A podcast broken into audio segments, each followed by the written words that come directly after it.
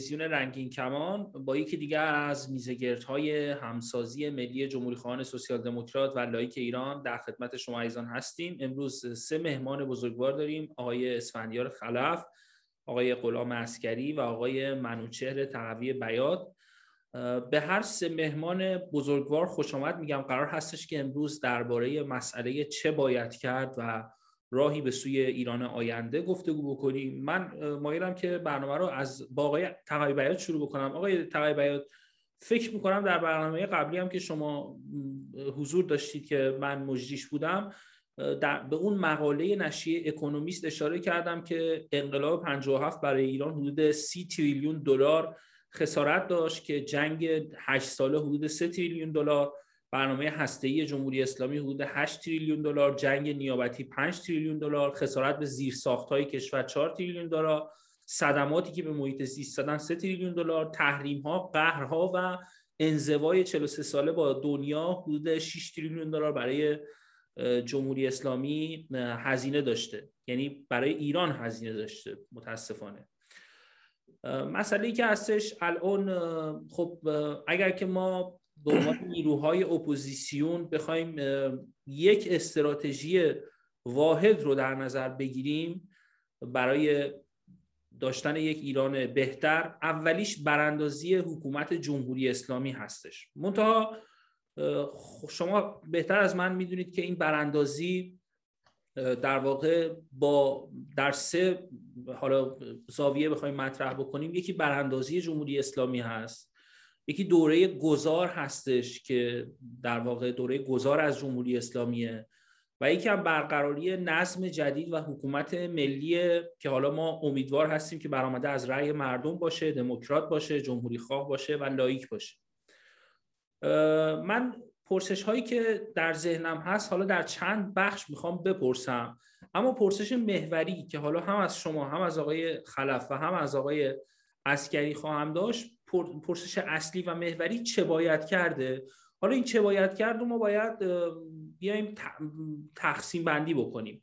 نیروهای داخلی در داخل کشور چه باید بکنن؟ نیروهای خارجی در خارج از کشور چه باید بکنن؟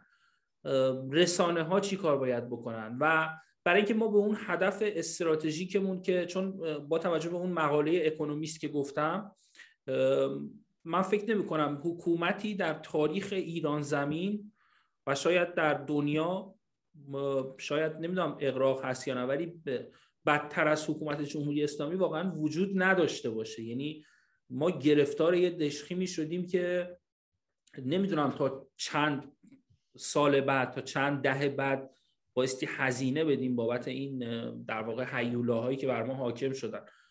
شما چی فکر می‌کنید؟ اگر که بخواید این چه باید کرد و در مرحله اول در پنج دقیقه پاسخ بدید. می‌دونم خیلی شاید بیشتر به طلبه اما حالا مرحله مرحله بریم جلو. اگر بخوایم حالا بر اساس این تقسیم بندی که من کردم در داخل در خارج و رسانه ها و کارهایی که از دست مردم عادی برمیاد چون نیروهای خارجی و قدرت ها همه تلاششون رو می‌کنن که بر اساس منافعشون تاثیرگذار باشن. ما مردم ما نیروها چی کار بایستی بکنیم؟ بفرمایید آقای تقویت به مدت پنج دقیقه خواهش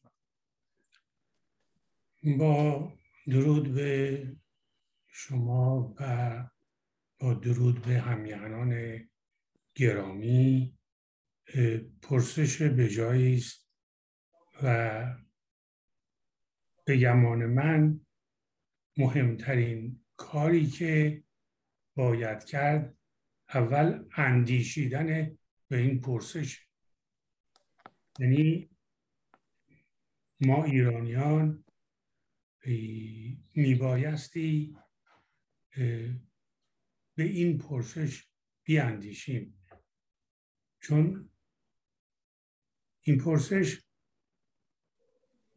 به شخص میگه مسئولیتی داره. یعنی موقعی که شما میگید چه باید کرد؟ یه مشکلی هست و این مشکل به من مربوطه و من میبایستی نسبت به این مشکل عکس عمل داشته باشم راه حل داشته باشم. بنابراین خود این پرسش کلیده برای همیهنان ما که برای رهایی از مشکلاتی که داریم چه باید کرد؟ یعنی تک به تک دونه بدونه ما و به طور دست جمعی با خرد جمعی به این موضوع بپردازیم که چه باید کرد. و من از این پرسشی که شما مطرح کردید سپاسگزارم برای اینکه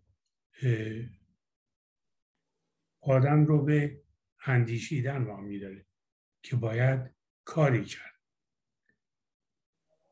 من یه بار یه مقاله در این زمینه نوشتم و کسی به من انتقاد کرد که عنوان مقاله رو که دیدم فکر کردم راه رو پیدا کردی و فکر کرده بود که من راه رو پیدا کردم. نه خود پرسش آغاز اندیشیدن آغاز پی گرفتن راه حله. این که شما اشاره کردید به خساراتی که حکومت اسلامی به کشور ما زده اینا اقراق نیست اینا بیش از این هاست. چون ما از دست دادن نیروهای انسانی یعنی آدمهایی که به دلیل سوء مدیریت در این حکومت از بین میرند و رفتند میبایستی به اینها اضافه بشه. و من همیشه فکر کردم و فکر می‌کنم که این حکومت به هیچ وجه با هیچ ضابطه ای ایرانی نیست.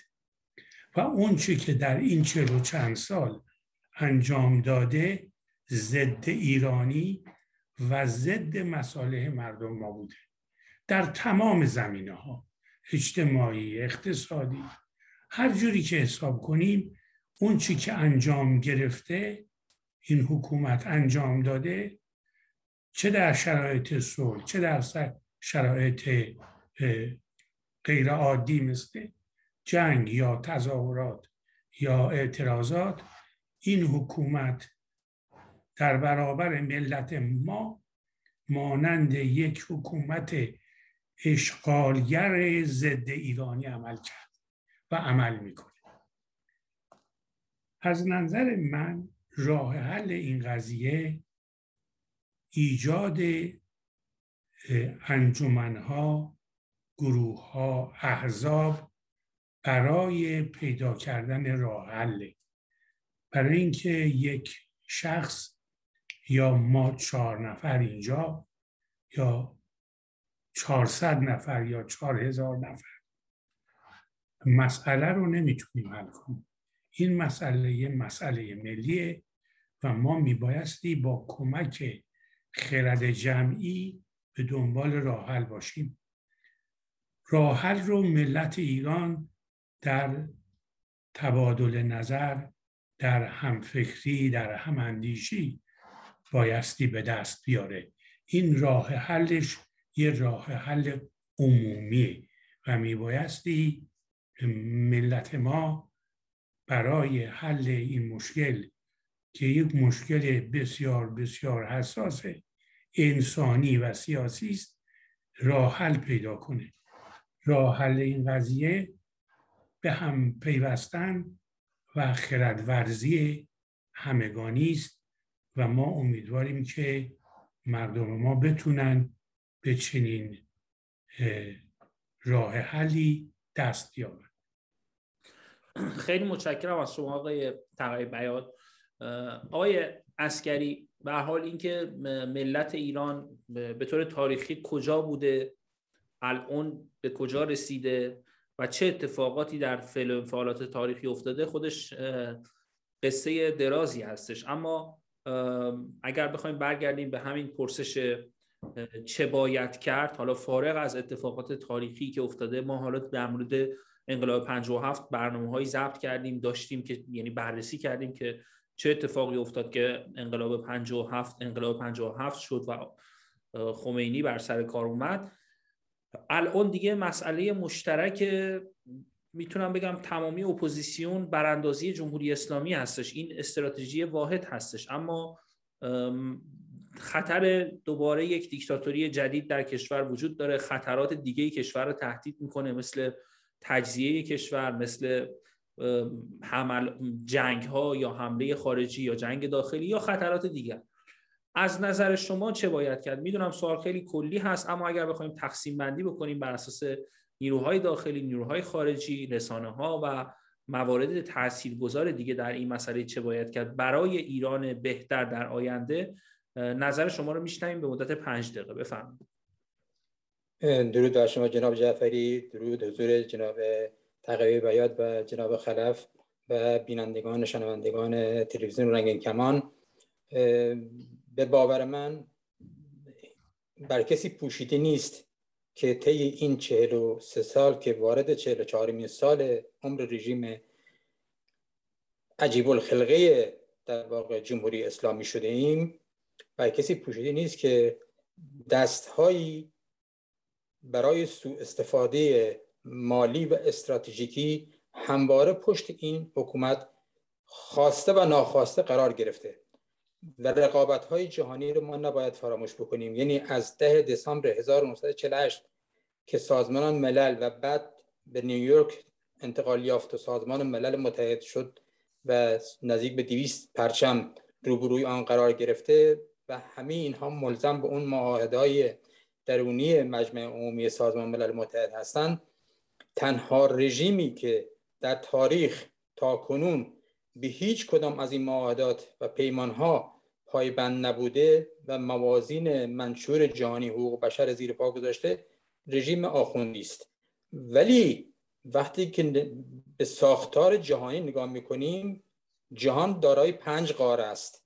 و این پنج قاره در واقع طی تاریخی که در واقع عرض کردم تقسیم شدن بین پنج قدرتی که دارای حق ناعادلانه وتو بودن.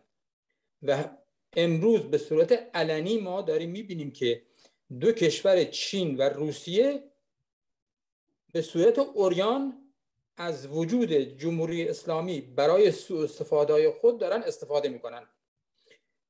ما می‌دونیم که در داخل ایران جنبش ها جنبش های کارگری جنبش های معلمان دانشجویان زنان بازشستگان مالباختگان داغدیدگان همه اینها به هم پیوسته ولی داره یک محوریت خاص نیستند و به طور دقیق سخن من این است که هر تحولی بخواد رخ بدهد باید از اونجا رخ بدهد.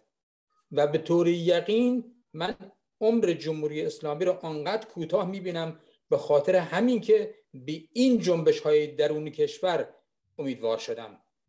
و نه اینکه نامید باشم به اپوزیسیون خارج کشور اما به دلیل اینکه به صورت واضح هنوز به اون درد و دشمن و هدف مشترک نرسیدن و کار نشده به صورتی که باید دارای یک حجم و دارای یک وزن بالا باشد برای ارائه به قدرت های جهانی که بتوانن عقب نشینی کنن از حمایت از جمهوری اسلامی. متاسفانه خارج کشور این پوزیشن نرسیده به اون حد. اما با توجه به امیدواری و با توجه به ارتباطاتی که بنده دارم با داخل کشور و با توجه به خبرهایی که به سمع و نظر عموم می‌رسد جنبش های داخلی و از طرف دیگه ورشکستگی رژیم و انشقاق و جدایی که بین خود نیروهای درون رژیم افتاده. یعنی اون خود جناب و سایر عزیزان مستحضرن که فایل هایی که به ترتیب داره خارج میشه اینها سر از خودی نیست بلکه اینها جنگ های درون رژیمه. و این جنگ های درون رژیم می رود برای انفجار نهایی اما انفجار قویتر نهایی انفجار گرسنگان است. انفجاری است که من نام اون رو انفجار گرسنگان گذاشتم و به طور حد رژیم جمهوری اسلامی تاریخ مصرفش رو پایان است اما ما هم در خارج کشور باید وزن و وقار خودمون رو به حدی برسونیم که ملت ایران درک بکنه که رساننده صدای ما در خارج کشور به درستی به همدیگه پیوند خوردنه. بشناسن. من الان با هر کدوم از عزیزانم که در داخل ایران صحبت می‌کنم راجع به احزاب گروه ها سازمان های مختلف نه همه البته اونهایی که واقعا به نیکی در پی آزادی و رهایی ایران ایرانی هستن نمی‌شناسن. اکثرا نمی‌شناسن اصلا به طور کلی.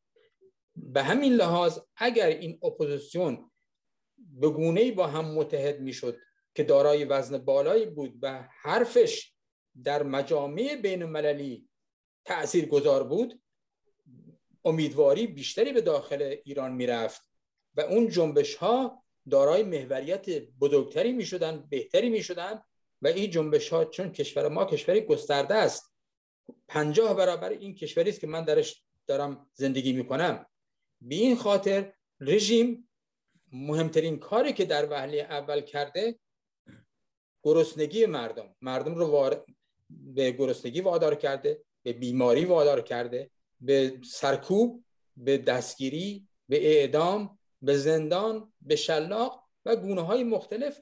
اما اینها دوامی آنچنانی نخواهد داشت. چرا؟ به خاطر که اتفاقا همین خونهایی که ریخته شده بزرگترین پشتوانه جنبش هایی است که در آینده نزدیک جمهوری اسلامی رو سرگون خواهد کرد. آقای اسکری قبل از اینکه به آقای خلف برسم یک سوال می‌خوام اینجا از شما بپرسم در همین زمینه.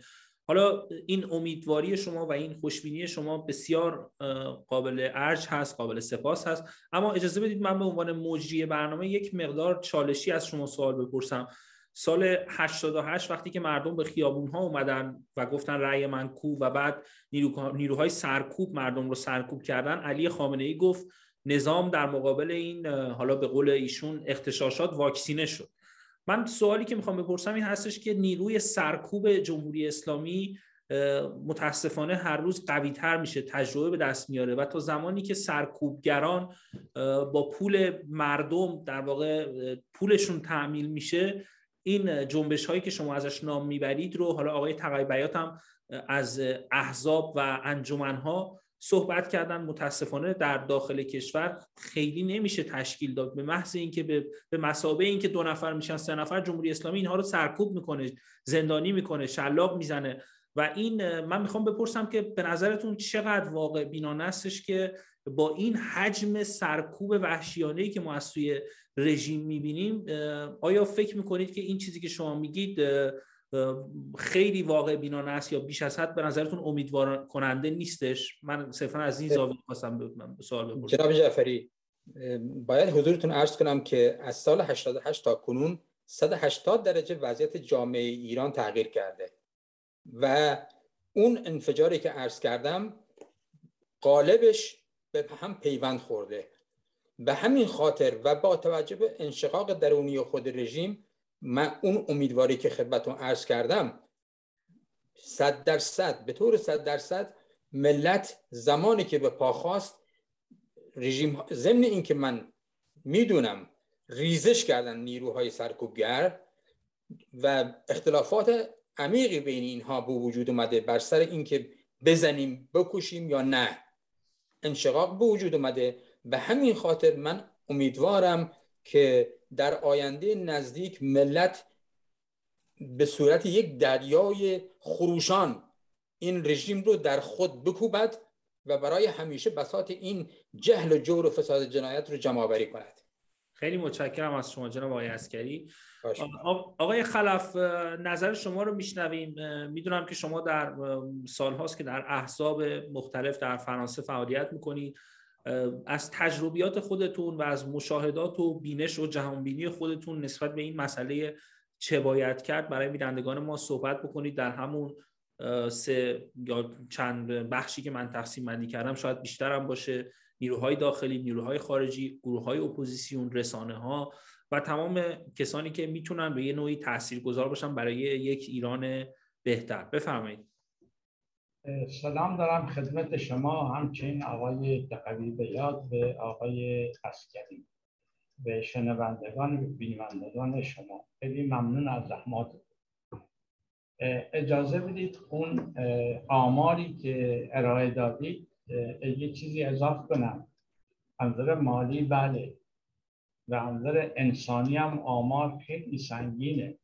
جنگ، اعدام ها، شکنجه، زندان ها و و و حتی قبرستون های بینام و نشان. آیا خواست مردم ایران در 57 یا 56 57 اومدن به خیابون؟ این بود. نظر من نه. نیاکان ما یا در این 120 سال ایران تنها یکی از نادر کشورهایی در خاور میانه است که سه تا انقلاب کرده. مشروطیت جنبش ملی نفت به سال 57 ولی تا حالا به اون اهدافش نرسیده. علت چیست؟ من فکر می‌کنم به علت نبود آزادی خیلی مهمه. در صورتی که خواست جنبش مشروطیت یک سیستم پارلمانتاریسم ملت دولت بود. خوب آگاه بود اون نسل به می‌خواست فرهنگ رنسانسی وارد ایران کنه به تا حدی هم موفق شد. ولی بعدا به اون کجراه رفت متاسفانه جنبش ملی نفتم اومد از اون طریق می‌خواست یک حکومت پارلمانتاریسم ملی در ایران با, با اجرای قانون اساسی مشروطیت متاسفانه کودتا شد به قرارداد کنسرسیون بسته شد برای مدت 25 سال خود محمد رضا پهلوی 1974 میلادی اومد گفت دیگه من اون قرارداد رو تکرار نمی کنم یا تجدید نمی کنم و بعدا در کتابش هم در خارج نوشت که به همین علت غربی ها اونو بیرون کردن. یعنی ایشون مدت 25 سال امتیاز می‌داده بعدا نمی‌خواسته بداده به این خاطر بیرونش کردن. یا اون سخنرانی 14 آبان 1357 صدای پای انقلاب شنیدم. قانون اساسی اجرا نشده خطاهای انجام گرفته و و و. یعنی این پادشاه ما بعد از انقلاب سفید شاه ملت خودش صدای پای انقلاب هم شنید. اینا می‌خوام بگم که همه اینا چه قبل از 57 در این 42 سال یه ریشه مشترک داره به اون نابود دموکراسی شما تا نتونید یک برنامه ارائه بدید به اون برنامه عمومی باشه مردم اطلاع داشته باشن نظر بدن رأی بدن یا ندن انتقاد بکنن رقیب داشته باشی اون ارتقاء فرهنگی ساده نخواهد بود و نمی‌تونه وجود داشته باشه. ما در کشوری هستیم که خود آیت قبیبیات خود شما گفتید علت نابود آزادی احزاب نمی‌تونه وجود داشته باشه. رابطه تنگاتنگ احزاب با دموکراسی در این دموکراسی های موجود غربی. من کار به کشورهای شرقی سابق ندارم. این دموکراسی که در کاره اروپا و آمریکا وجود داره حاصل اون وجود احزاب انجمنها سندیکاها و و و. به مردم رأی میدن به اون احزاب یا موفق میشن از صندوق رأی میان بیرون یا بیشتر به صورت کوالیسیونه یا ائتلافی بیشتر یا به هر صورت مدت چهار سال یا دو تا چهار سال یا پنج سال یا دو تا پنج سال این جریان مردم نظر میدن به طبقه. ولی ما تو همچی چیزی نبوده ایم نه قبل از 57 نه بعد از 57 ما از یک دیکتاتوری نظامی به یک استبداد دینی اومدیم. یعنی عقب نشستیم. بخوایم مقایسه بکنیم بین یک دیکتاتوری نظامی حتی امکان داره ارباب دوتاش هم یه, یه استعمار خارجی باشه. ولی ما به یک استبداد دینی الان دچار شدیم. تا زمانی که ما نکنیم یک آلترناتیو مترقی کارشناسی شده همونجور که آقای عسکری دست شد. اگه ما نتونیم یک آلترناتیوی با یک برنامه سیاسی که مردم از این گذار کنیم برانداز بشیم این استبداد باید بره. راهی هم نیست. ولی بعد از این چه خواهد شد کشوری که در یک 120 سال اخیر سا انقلاب کرده اعتقاد و اعتماد نداره. یکی از اشکالات اصلی ما همینجا خوابیده. تا ما نتونیم شفاف برنامه ارائه بدیم و اونو اجرا کنیم. ما کی هستیم چه می‌خواهیم؟ متاسفانه من تجربه خودم بگم که وقتی اومدم 20 سالم بوده و من از جریانه ملی میام از جریانه لایک ملی هم میام. و با جمهوری اسلامی از زیر درخت و مخالف بوده من وقتی اومدم تو فرانسه کادر حزبی شدم بگذارید ولی دوستان در این چهل سال از سیاسی پایدار نبودن. همه نمیگم ما خیلیش پایدار نبودن. نیستن یا سیاسی نبودن حق طبیعی شوه. شما تا زمانی که خود روشن نباشه کجای قضیه قرار دارید؟ چه می‌خواهی چه پیشنهاد می‌کنی؟ با کدام جمع می‌خوای کار بکنی؟ یا اینه که فرد نمی‌تونه که بخصوص کشوری که خیلی فرهنگ فردگرایی داره خود خمینی به عنوان مرجع تقلید ما از کشوری میایم که شیخ فضلان نوری خودش یک مرجع تقلید بود. جریان مشروطیت شیخ فضلان را به دار می‌کشه. سال 57 ایران 57 با ایران مشروطیت یا سال 1300 و 320 قابل مقایسه نیست ولی همین از طریق شخص خمینی روح شیخ فضلان نوری میاد به قدرت می‌رسه. اینه که چه, چه عواملی باعث میشه که ما از فرهنگی سقوط فرهنگی می‌کنیم و حتی در این چند سال نتونستیم حداقل یک آلترناتیو روشن کارشناسی شده برنامه ریزی شده. این همه دانشگاهی در داخل خارج با امکاناتی که نیاکان ما نداشتنه. ولی ما دارای نیاکانی هستیم امکاناتی هستیم. از حد بخوام انترنتی ساتلیتی چیزایی که اصلا تو 20 سال قبل اصلا کسی باورش نمی شده یک امکاناتی وجود داره که ما با این امکانات اگه توانایی ارائه که برنامه سیاسی داشته باشیم حداقل در چارچوب جمهوری خواهان ملی دموکرات و لایک باید بتونیم یک عده همساز بگم نزدیک و هم همکاری اعتراف شاید و از این طریق مردم من اون صحبت های آقای عسکری کاملا موافقم. گرسنگی فرق جنبش های اجتماعی در ایران خیلی قویه. ولی بدون یک آلترناتیو ما امکان گذار به این سادگی نخواهیم داشت. بله امکان داره مثل نیاکانمون یک دیکتاتور رو برداریم یک دیکتاتور دیگه بله. ولی به اون اهدافی که می‌خواهیم برسیم بدون یک تشکیلات مدرن سازماندهی شده بدون یک ساختار مدرن امروزی خیلی خیلی نادر من تمام کردم. بسیار متشکرم از شما. جناب آقای خلف آقای تقیی بیاد می‌دونم که احتمالا نکاتی رو مد نظرتون هست که با توجه به صحبتهایی که تا الان مطرح شد بیان بفرمایید. اما به جز اونها من دو تا سوال دیگه هم از شما دارم. یکی اینکه با توجه یعنی همون سوال مشترکی از آقای اسکری هم پرسیدم. با توجه به این سرکوب گسترده شما اشاره کردید که بایستی احزاب و انجمنها شکل بگیره. خب این عملا در داخل ایران نشدنی هست به دلیل سرکوب رژیم. این رو چطور فکر می‌کنید و دوم اینکه یک مقدار برای بینندگان در مورد اینکه حزب سوسیال دموکرات و لایک ایران چه برنامه ای داره و در این زمینه چه باید کرد چه پیشنهاداتی داره هم در این زمینه هم صحبت بفرمایید ممنون میشم. بسیار سپاسگزارم. از شما برمیگردم دوباره به همون مسئله حزب و آقای خلف اشاره کردن که یک, یک حزب یک سازمان با ساختار مدرن امروزی. ببینید من می‌دونم که در ایران امکان ایجاد حزب نیست. و دشمن یعنی همونی که بعضی دوستان اسمش رو امپریالیزم گذاشتن اجازه نمیده که ما در داخل ایران دست به ایجاد حزب و سازمان بزنیم. اونطور که آقای خلف اشاره کرد.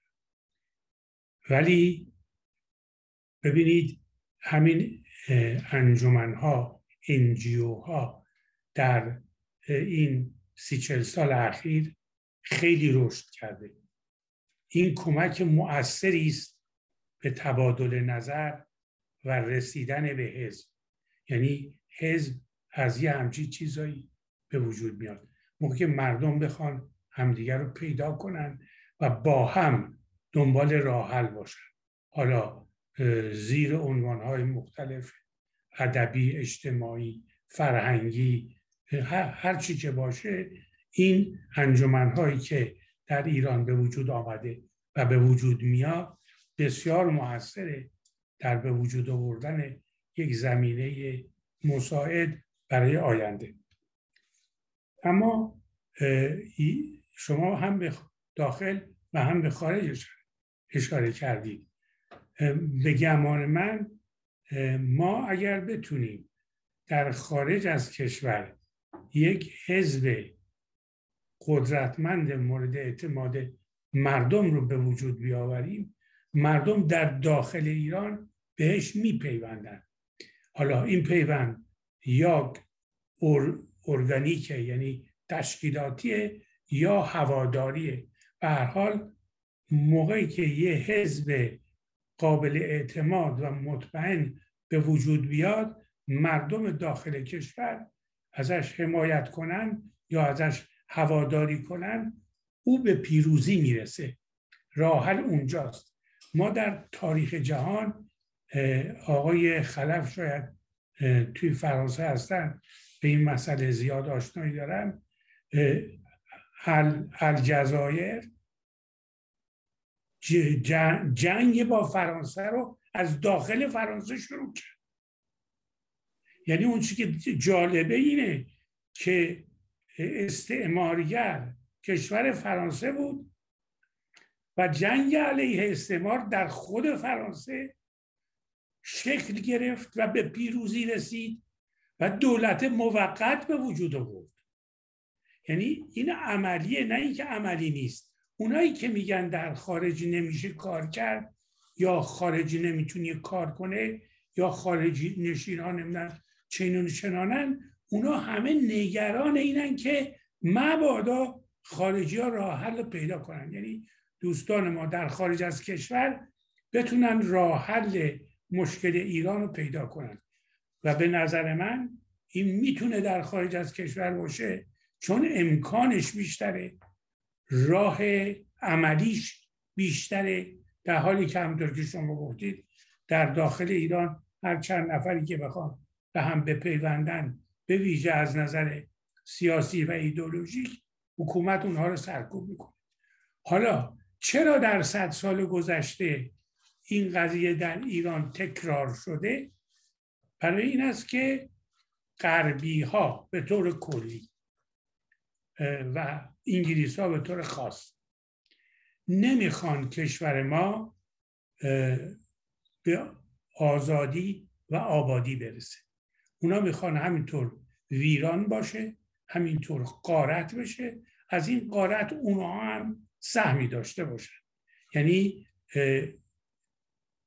در واقع این قارت ما توسط خامنه ای و دزدای دور ورش به دلیل حمایت خارجی و اینا تو ایران که پایگاه ندارن که.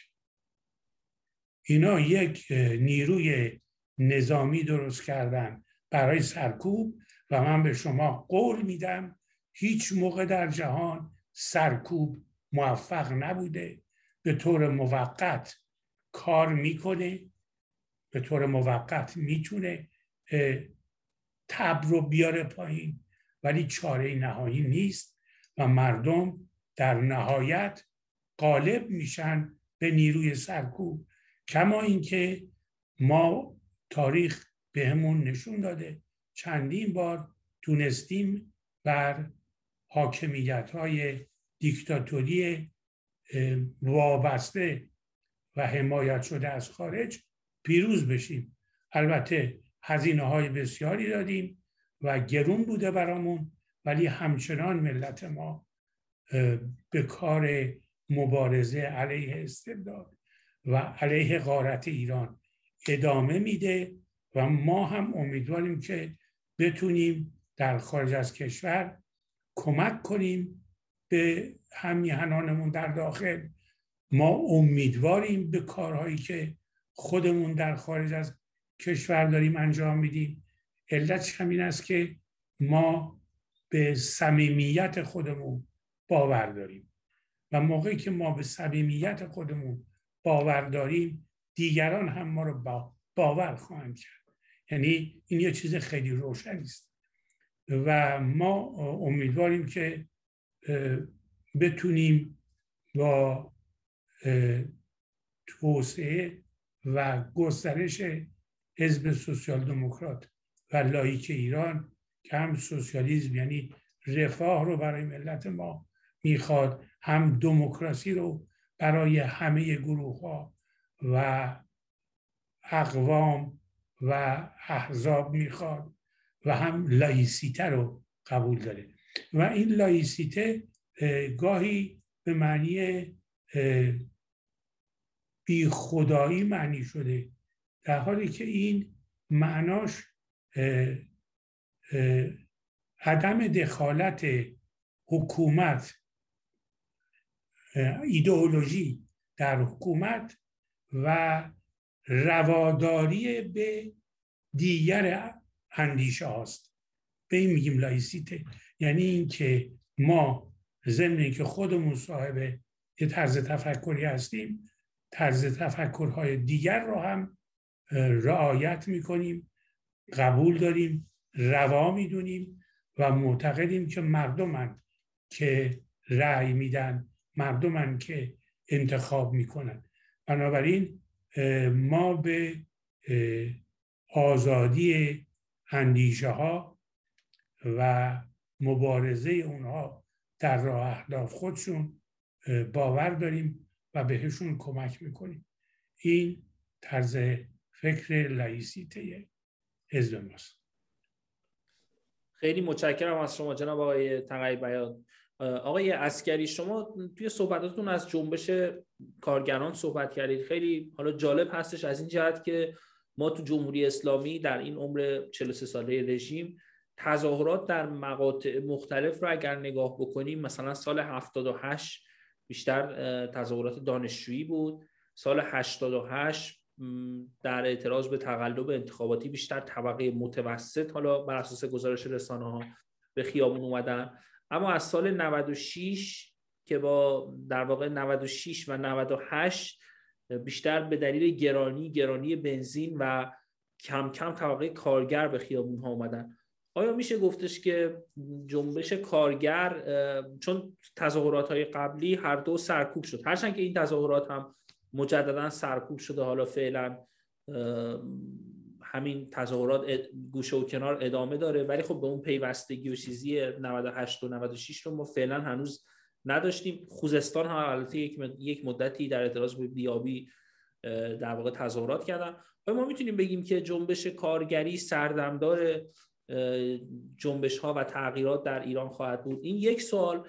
و اگر که در مورد صحبت هم که دوستان نکته داشتن بفرمایید و یک سوال خیلی کوچک هم اگر یادتون میمونه بپرسم اون هم. اگر نقدی و بررسی به اپوزیسیون و نیروهای خارج از کشور دارید چون متوجه شدم تو صحبتتون گفتید که بیشتر بایستی به نیروهای داخل اتکا کرد آیا در نیروهای خارج از کشور شما آیا ناامید هستید؟ آیا یا اینکه فکر می‌کنید نه اصلا ناامید نیستید فکر می‌کنید که بیشتر ما باید پشت سر داخلی ها فعالیت بکنیم. یعنی دیدگاهتون در این زمینه چی هستش؟ بفرمایید خواهش می‌کنم. حضورتون ارز کنم که جنبش های کارگری جهت استهزارتون نشان داد. یعنی اون که من در اون زمان دستی به آتش داشتم در قبل از در واقع مصادره حاصل انقلاب ضد سلطنتی 1357 توسط خمینی و دار دستش و دستای آرودی پشت پرده جنبش های کارگری همواره آگاهتر از سایر اخشار جامعه حرکت کردند و این تاریخچه درازی داره این جنبش های کارگری. روی اصل اکنون که شرایط به گونه ای شده که رژیم عملا کارخانه ها پروژه ها شرکت ها رو خصولتی کرده یعنی به صورت خصولتی نه خصوصی سازی که در قانون اساسی و در قانون کارم هست نه به صورت خصوصی و تعهدنامه هایی که در اونجا ذکر شده که باید کارگر و کارفرما نسبت به همدیگه داشته باشن به اون شکل نیست. به این خاطر امروز جامعه کارگری که ده ماه هشت ماه هفت ماه پنج ماه حقوق دریافت نمی‌کنه و خود و خانوادهش حتی کانون خانواده از هم پاشیده میشه حتی دست به خودکشی می‌زنن.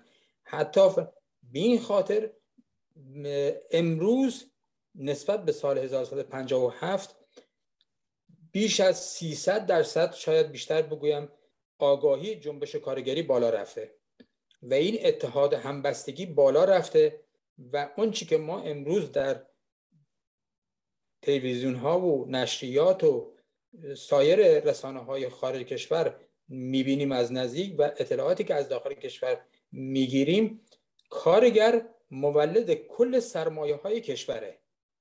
و اگر کارگر به اون درجه آگاهی به اتحاد برسه که شریان اقتصادی رژیم رو قطع بکنه بدون شک این رژیم نمی‌تونه در مقابل در واقع جنبش های کارگری بالاخص. چرا؟ به خاطر که اکثر جنبش هایی که الان انجام میشه مطالباتشون سنفیست اما خود مولد نیستند.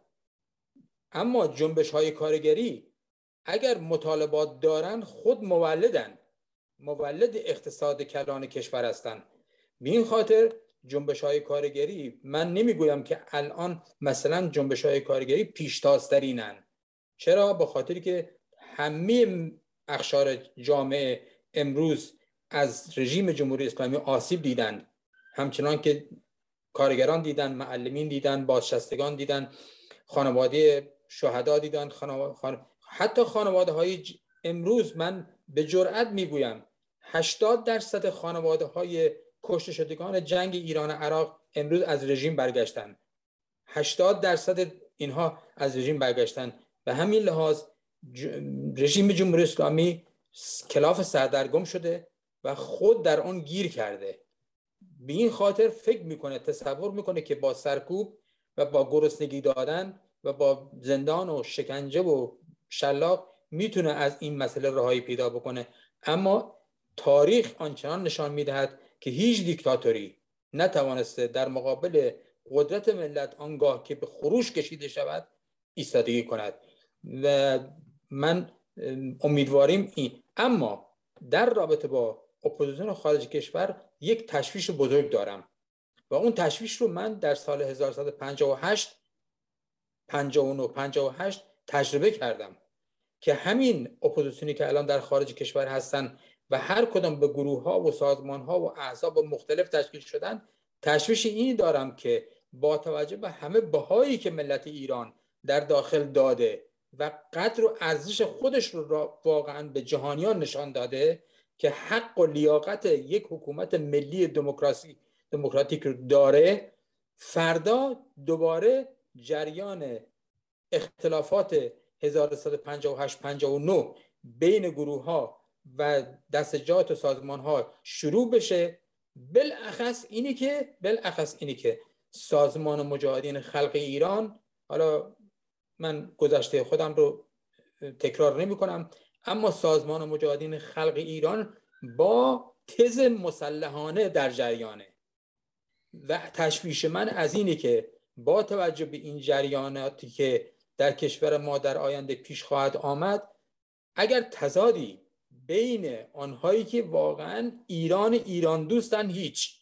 اما آنهایی که به دنبال گرفتن قدرتن. قدرت و ثروتن. موردی در واقع تو انبا خشم و در واقع جنگ و جنگ خواهی پیش بیاد. متاسفانه متاسفانه احتمال داره ما به سوریه دیگه تبدیل بشیم. و امیدوارم امیدوارم که این اپوزیسیون در خارج کشور اجازه بدن ملت ایران اون قدر و ارزشی که برای خودش جمع کرده و اون بهای سنگینی که داده لیاقت خودش رو آنچه که هست به دست بیاره. و امیدوارم که این اپوزیسیون عاقلانه با اون که ملت ایران خواهانش است رفتار بکنن. بسیار سپاسگزارم از شما جناب آقای عسکری آقای خلف حالا در صحبت های آقای عسکری هم ما در مورد خطرهایی که ممکنه در آینده ایران وجود داشته باشه شنیدیم. و حال با توجه به وضعیت فعلی که در کشور وجود داره و ادامه یعنی این اعتراضات داره از نظر زمانی کوتاهتر میشه. 96 دی ماه 96 بود بعد آبان 98 بود بعد خوزستان 1400 بود و همینطور داره در واقع بازش کمتر میشه.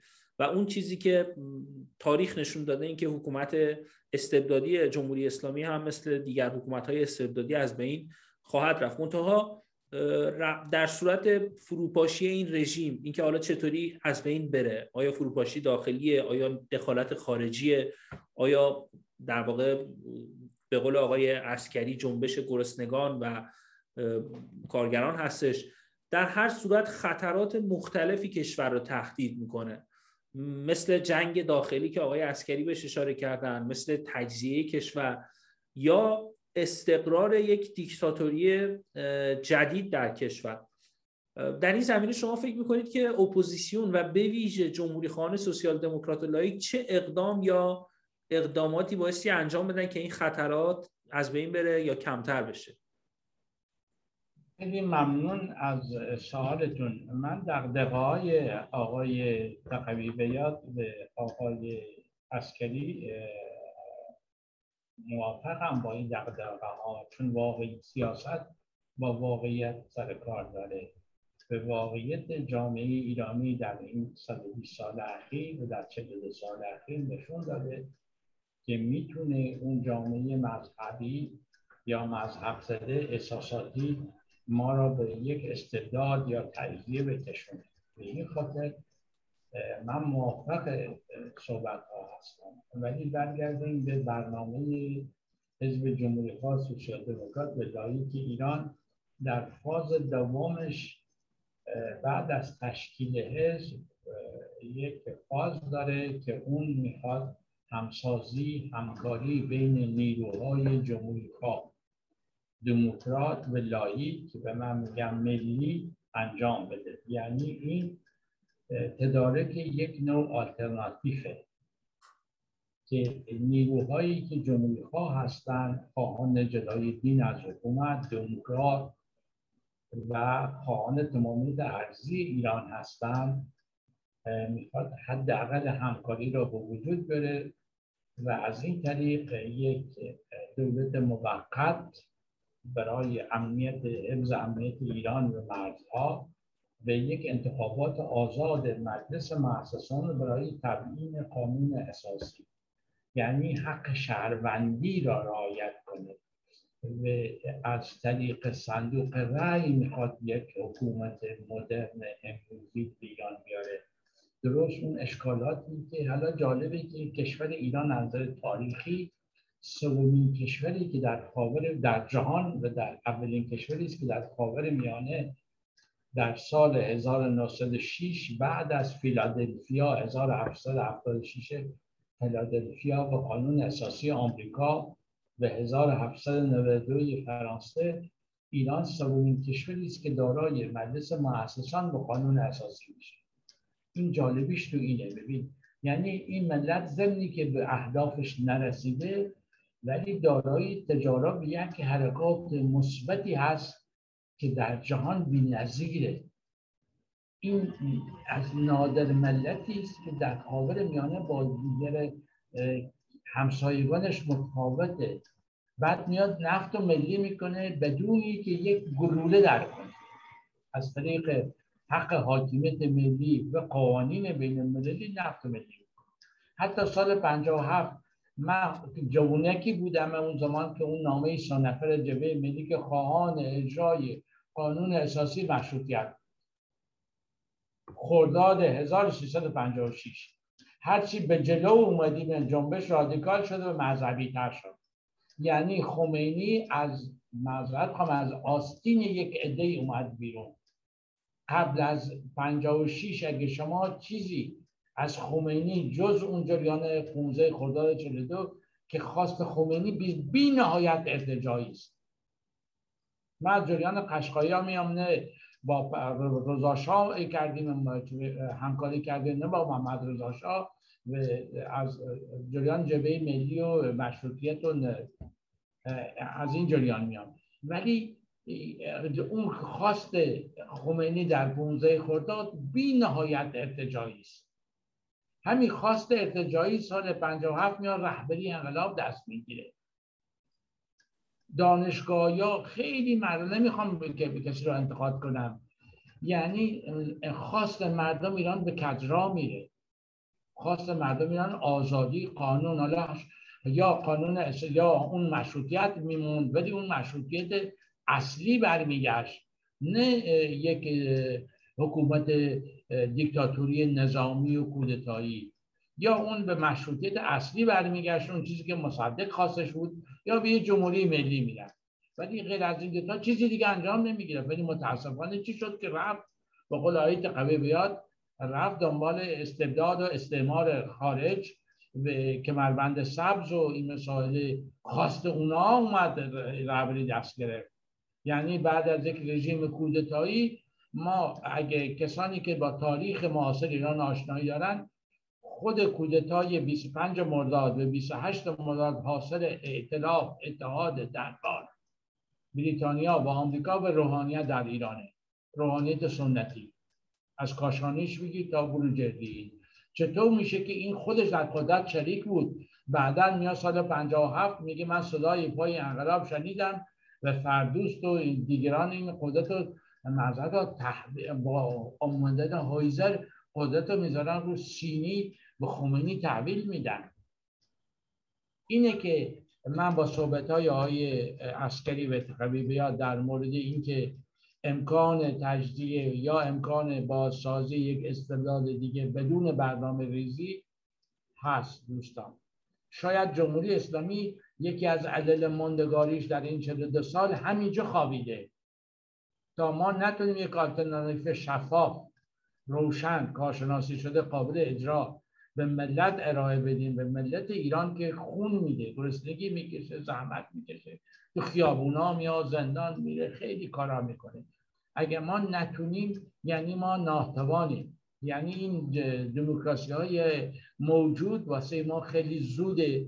همونجوری که رژیم بازماندگان رژیم گذشته و رژیم فعلی میگه میگن دموکراسی برای ایران خیلی زوده. یعنی این همه از جنبش تجددگرایی فراهانی امیرکبیر جنبش مشروطیت جنبش ملی و قیام سال 57 هنوز ما توانایی رسیدن به دموکراسی نداریم. این اشکال یک عده می‌خوان اینو با ما بقبولن ولی من فکر نمی کنم فکر می‌کنم ایران مردم ایران اینقدر رشد کرده که آمادگی دموکراسی و عدالت اجتماعی و گرفتن سرنوشتش رو در دست خودشون دارن. من تا بسیار متشکرم از شما جناب آقای خلف. وقت برنامه تموم میشه و سپاسگزاری می‌کنم از جناب آقای تقوی بیات و آقای عسکری که در این برنامه شرکت کردن و با سپاس از شما بینندگان محترم تلویزیون رنگین کمان که به یکی دیگر از برنامه های همسازی ملی جمهوری خواهان سوسیال دموکرات و لائیک ایران توجه کردید. تا یک برنامه دیگر جاوید ایران زمین زنده باد آزادی.